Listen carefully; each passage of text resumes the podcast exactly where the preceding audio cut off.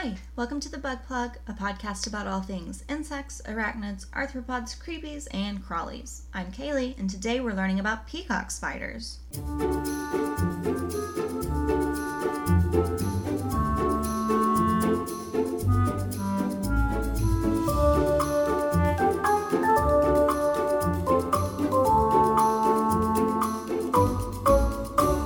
The spiders are out and spidering here in my part of the world. I've seen so many orb weavers lately. My grandma has several at her house, which is super fun. And I've started cleaning out my flower beds for autumn. And in doing that, I've seen lots of spiders. A lot of wolf spiders, a lot of jumping spiders, all very normal for my yard. We also have about a dozen lizards this year for some reason. Don't know why. Oh, and bunnies. Real quick before we get into this episode, I have to tell you about this. I don't have to, but I want to. So last week, my sweet husband was mowing and found five little baby rabbits. Uh, think like actual little rabbits, not ugly little baby bunnies that look like fingers. Anyway, I got to catch them and relocate them to the front yard before my dogs found them. They were so sweet and soft and snuggly.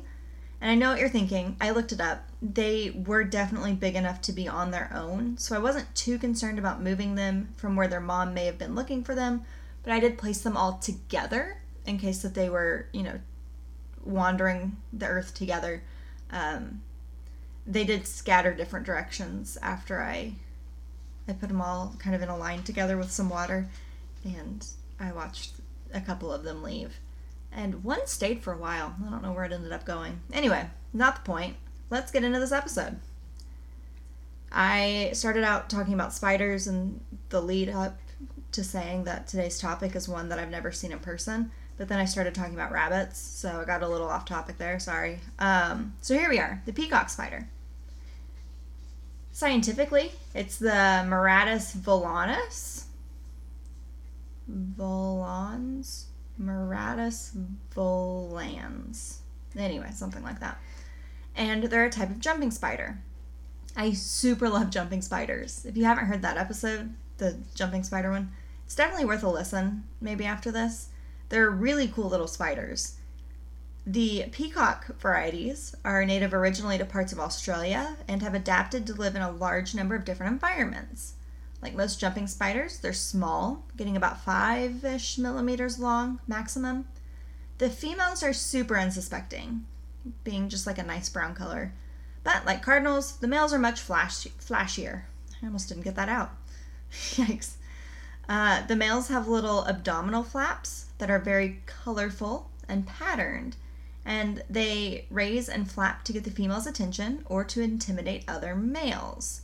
So their common name is very accurate when you think of peacocks, or I guess peafowl is the correct term for that.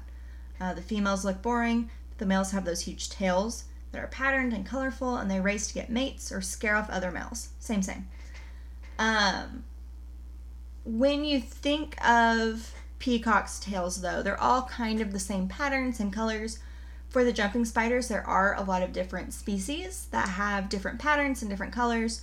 Of course, this helps them attract mates of their same species, but then it also helps them camouflage in just a little bit better if they need it. In some areas, they do. Uh, their appearance and courting behavior is really what makes these different than other generic jumping spiders. So I want to go into more detail about that courting behavior, partly because I don't want to repeat the whole jumping spider episode, but also if that's like their whole thing, I think it's worth focusing on. So a male peacock spider seeks a female jumping spider, um, preferably of the same species, but sometimes they mess up. They will lift two legs and that little colorful flap and do a little dance to get the female's attention. Each species has its own dance, and it can last up to an hour. In the dance, they're creating vibrations. There's different types of vibrations. One is called rumble rumps, which I think is hilarious. Uh, if the female is interested in the mate, or in the male, then they'll mate. If not, she may eat him. Not always, but sometimes. And then sometimes, if the male isn't dancing for a female of his species, he'll just die. Like, she'll just kill him. So they have to be careful. Females mate only once, then they lay their eggs, while males may mate multiple times. A fun thing is that some males have that some males have been seen doing. Um, I can't talk today. Yikes. A fun thing that some males have been seen doing, there it is, is throwing a meal at the female before starting to dance to make sure she's fed before deciding like his fate. First of all, that's a great survival tactic for the male, but it's also just like a great dating plan. Food is key to getting a date. I'm joking, but also I think it's really funny.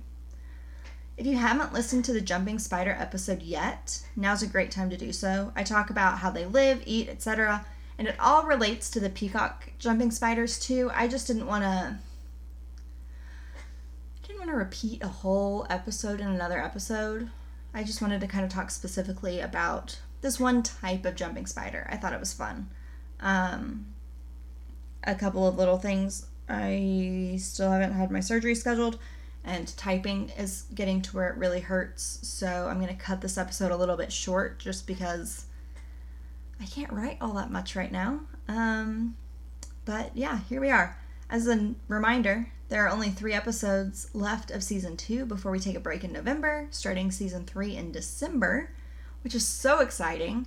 I don't know what I have planned for season three yet, but it'll be fun. It'll be a good one. Um, but yeah, so just a couple more episodes here, and then I take November off and hopefully have a surgery, and then I'll be back in December, and life will be great.